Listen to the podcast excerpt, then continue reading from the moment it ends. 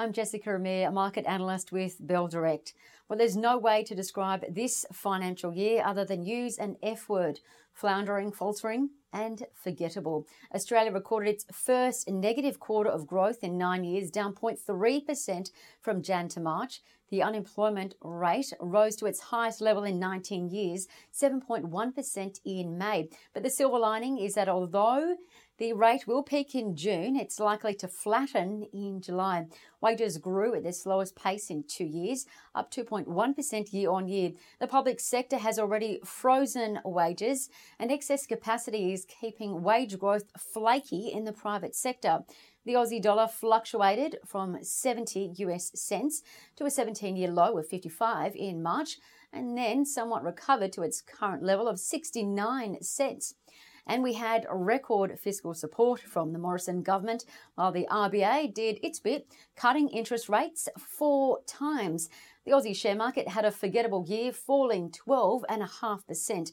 Recessionary Shiners, healthcare, and staples outperformed, up 26 and 7%. While on the other side, cyclicals like energy, financials, and real estate dragged 34, 26, and 23%.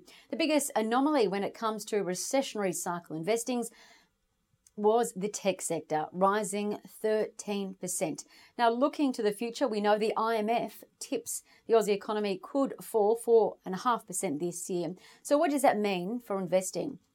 Well, as we're officially entering a recessionary cycle, given the structural shifts and how sectors usually behave in contractionary phase, these sector trajectories are likely to continue. We know tech doesn't usually flourish in periods of negative GDP, but this time is different. Record low interest rates, bond yields, coupled with societal shifts and online behaviour, are all trumping up for tech. So far, this has helped Afterpay APT find financial year first place up 133%. On the flip side, free to air regional TV and radio business Southern Cross Media fell 80%, copping a COVID hit, with Unibail, Rodamco, Westfield, URW seeing additional selling after being smacked out of the ASX 100. Now, moving to strategy and ideas. Firstly, consider that tax loss selling comes to an end on Tuesday at 4 pm. Many investors take this time of year to review their portfolios to crystallize a tax loss to offset against any crystallized capital gains over the financial year. It's also time for rebalancing, topping up those asset classes that have drifted from their long term investment objectives, and positioning portfolios for the turbulent times ahead. So, review your portfolio's asset allocation Look for any tax offsetting opportunities and rebalance your portfolio back in line with your long term goals. Secondly, something else to consider is the multi trillion dollar global government spending packages on infrastructure, loans, and loan guarantees. The bars show stimulus announced in G20 countries as a percentage of GDP. The major developed economies saw debt to GDP ratios surged 24% just in two months. Now, if you compared that to the GFC, debt to GDP took two years to rise that much. So now the average debt level is at 152% of GDP. This is of concern. So consider that gold is seen as a store of wealth and rises in demand and value in uncertain times. So, if equities do head south, having gold in your portfolio could offset the blow. And lastly, consider company confession season kicks off in July. We're really going to start to see how ASX listed companies have been impacted or not impacted by COVID 19. Remember, the first quarter results were not really telling as we only had two weeks of lockdowns. Company results to watch included Amp- Ampol, ALD, formerly Caltex, South 32, Woodside, CIMIC. The week after, Sydney Airports, SYD, BHP, Oil Search, Newcrest, NCM, and STO Santos report, followed by Credit Corp, CCP, Fortescue FMG, and Origin Energy.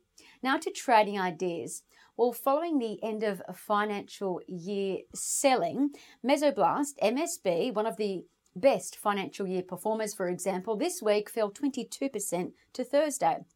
The company's revenue has climbed 100% in nine months. It's working on trials in heart failure and back pain, and MSB is also working on a COVID 19 cure.